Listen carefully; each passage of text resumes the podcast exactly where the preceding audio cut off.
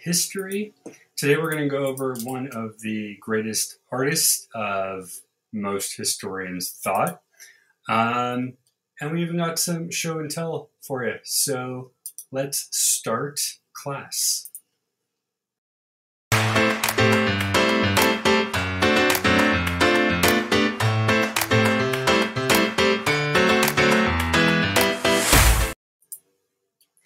Good afternoon, everybody. Uh, thank you for coming to art history class. Before we begin, in case anybody missed it this morning, we have our classes in session t-shirts.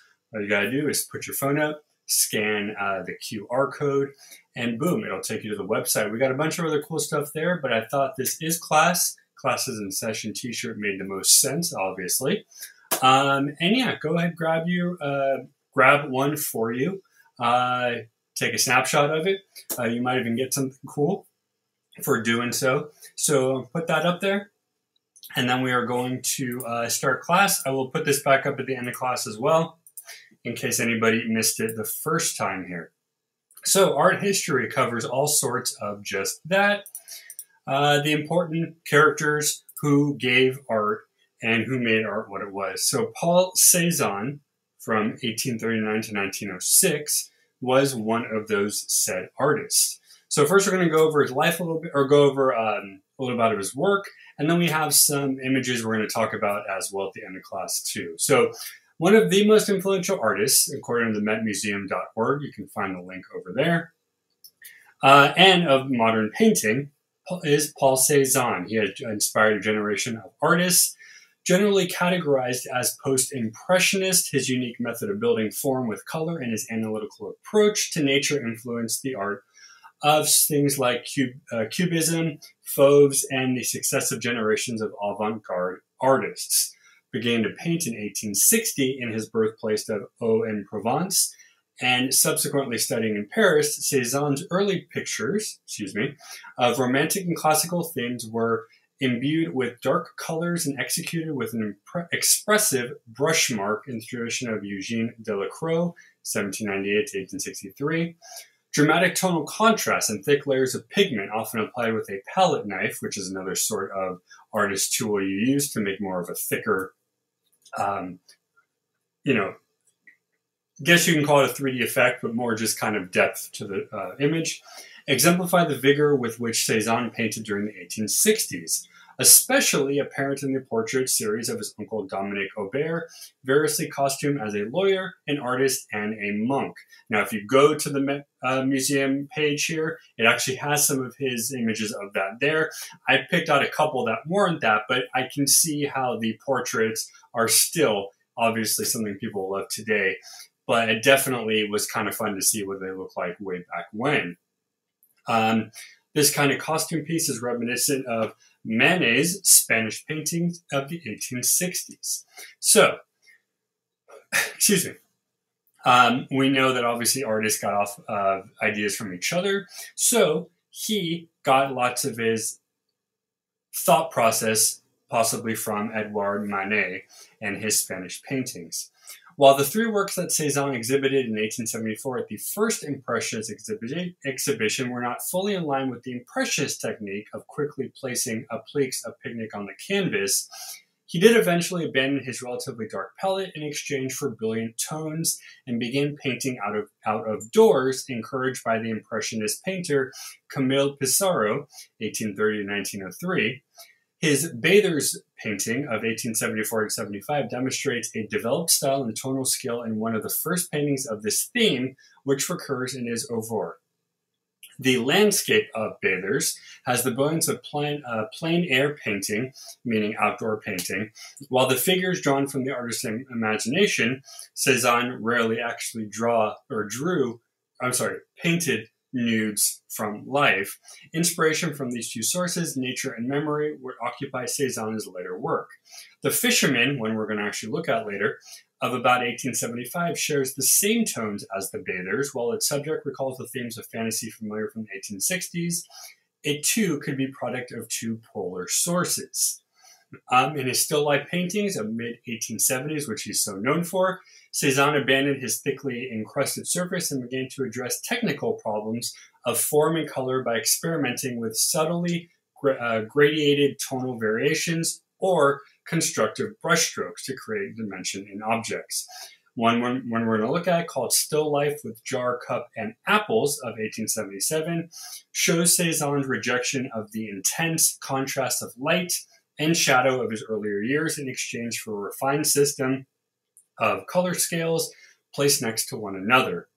Uh, the light of Impressionism resonates in his work, but signs of a revised palette are especially apparent in muted tones.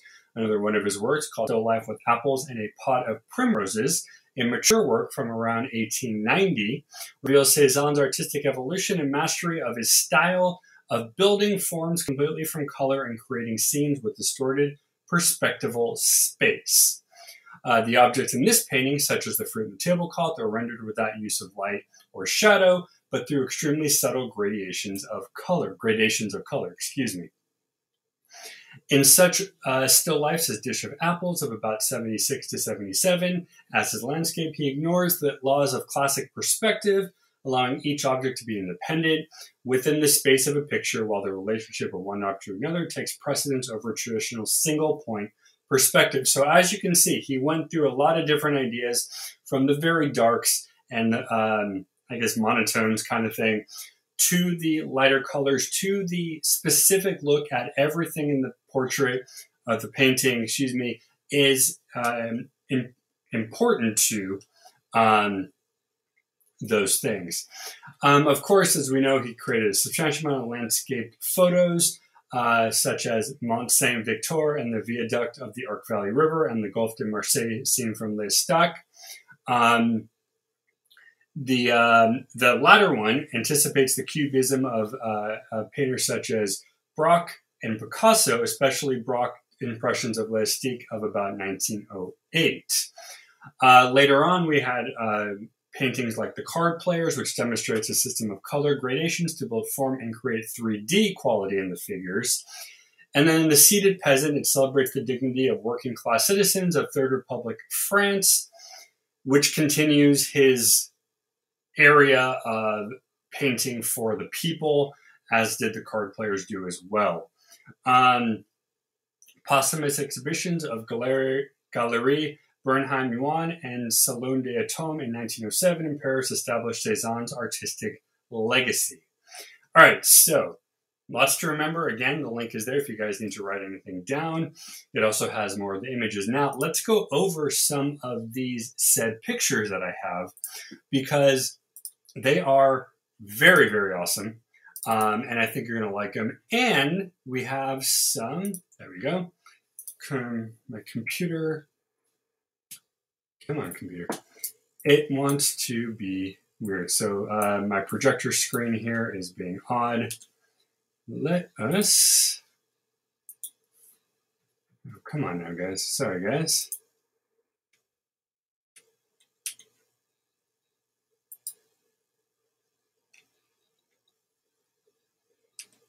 And the internet. Yes, all right. I know internet.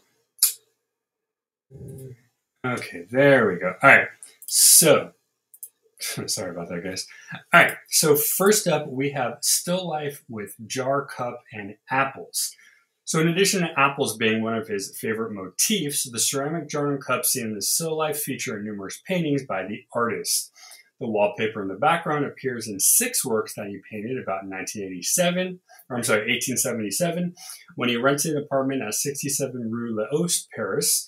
Its pattern is echoed both by the shape of the white cloth on which the everyday items are arranged and by the painted floral decoration on the front of the wooden chest. So, we see this. You can tell all the different things he's doing. We have, as they said, the dimensions between the background and the foreground we have the still life that he likes so much. And in my opinion, each individual item there kind of has its own little doing. You have the apples, you have the jars, you have the cup, but even more so, the things that aren't talked about, like the you know the table that it's on, the the you know the bottom part, uh, the bottom area, excuse me. Um, it all plays into you know some of his some of his more famous doings, I think. Now, this next one here I liked a lot. This is the fisherman that we talked about earlier. Um, the critic George Riviere admired this painting at the 1877 Impressionist exhibition, and he wrote, It is strikingly majestic and extraordinarily calm. It seems that the scene takes place in Cezanne's memory while he turns the pages of his life. The composite image of fishermen and elegantly attired strollers along a sunlit shore derives from paintings of outdoor leisure by Manet and Monet from the 1860s. It also harkens back to pastoral prototypes that Cezanne admired in the work of Venetian painters Giorgione, Titian, and Veronese. So, obviously, he had a lot of personal background to who he liked and looked at to make this. However, I do agree that the outdoor theme we have, it mixes two things together. You have people that are just wandering the, the shoreline and having a day out. However, you also have the group of people in the corner who are fishing, most likely for their work, for their money. So he does have a contrast here. But I do agree with uh, Riviere. It does seem like he's painting out of something that he's seen before. If you look at the sky, you look at the trees, everything is very, um, you know, it, it's blended.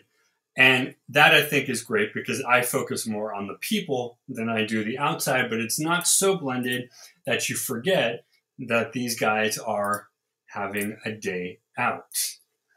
All right, now this one is really, really, really nice. This is, we talked about earlier as well, the Gulf of Marseille seen from L'Estaque. So Cezanne enthused about the fishing village of L'Estaque to Pissarro in 1876. He said, it is like playing, it is like a playing card. Red roofs over the blue sea. The sun is so terrific here that it seems to me as if the objects were silhouetted not only in black and white, but blue, red, brown, and violet. Cezanne painted some 20 views of this uh, area here over the next decade, a dozen of them facing toward or across the Gulf of Marseille. In the distance of his painting atop the hill, to the right of the jetty, the towers of Notre Dame de la Garde stand watch over the city of Marseille. You can see them in the corner uh, to your far left. Um, you can tell you got them over there. But this I love. This is a wonderful landscape painting. Um, again, muted tones, but not muted enough where you lose sight of it. But I can I can understand why somebody like him would want to paint something like this. I mean, it's hard not to look at this and imagine that you are there. You are looking over what looks like he's probably up on a higher hill looking down over the city. But I love the look across to the mountains. It is beautiful, it is elegant, but you never lose sight of what he is actually talking about. Now, the last one here we also spoke of shortly. This is the card players. Now, this is one of the ones where he did about his, um, what do you call it? The ode to the working man, the, the rural person. Cezanne was in his 50s when he undertook a painting campaign devoted excuse me, to giving memorable form to a subject that inspired the likes of Caravaggio and Hardin. He was determined from the start, as we see in the sturdy provincial scene, to make it his own. Cezanne carefully crafted this composition from figure studies he had on he had made of local farmhands. Once he had puzzled out his conception, he continued to fine-tune the poses and positions of the card players until they, like the four pipes hanging on the wall behind them, each fell perfectly into place. Cezanne channeled the quiet authority he achieved here into a much larger variant and punctuated the series with three works in which he pared away extraneous details to focus on the gaze of the pair or on a pair of players. So, how cool is this one? So, he really did try very hard to make sure you knew what he was going at, and this was the people in the picture. You do have the gentleman in the back. Uh, you have the pipes that he mentioned, but he really wanted you to do. Now, what I think is really cool is he literally didn't do this by watching. He had these poses from previous paintings. He reformed the poses over and over again until he got this. Look at the cards on the table. Look at the miscellaneous things on the table. Look at the, the table itself, the chairs. It looks as if he snapshotted a photograph of of well four people, but three guys playing cards on, uh, you know, in a, in a in a bar, in a, in a diner, wherever they were. Pretty extraordinary, I think, for someone to do this kind of work here. So, what do you guys think? How cool is this stuff? So, one more time, guys, if you weren't able to check it out, I'm gonna throw this up while we finish up. All right, so we got Cezanne today. We talked about his artwork, we talked about where his work ideas came from, not so much his life per se, because we wanted to focus more on, excuse me, his why he why he painted what he did and how he evolved, how he went from dark to light to more photogenic style, portrait style, all that good stuff. So if you haven't yet, pick up your phone, go grab that QR code, snap it, it'll bring you up to the page. Grab it. Like I said, it'll be really cool. Get your uh, thing. There's multiple colors you can find it in. And yeah, the more you do for, uh, the more you uh, give, the more we give back to you. As always, guys, thank you so much for joining us. We hope you enjoyed this art history class. We'll be back tomorrow with so much more fun. Let's keep the conversation going on Discord and post. The links will all be below. Until tomorrow, thanks for watching. Stay curious.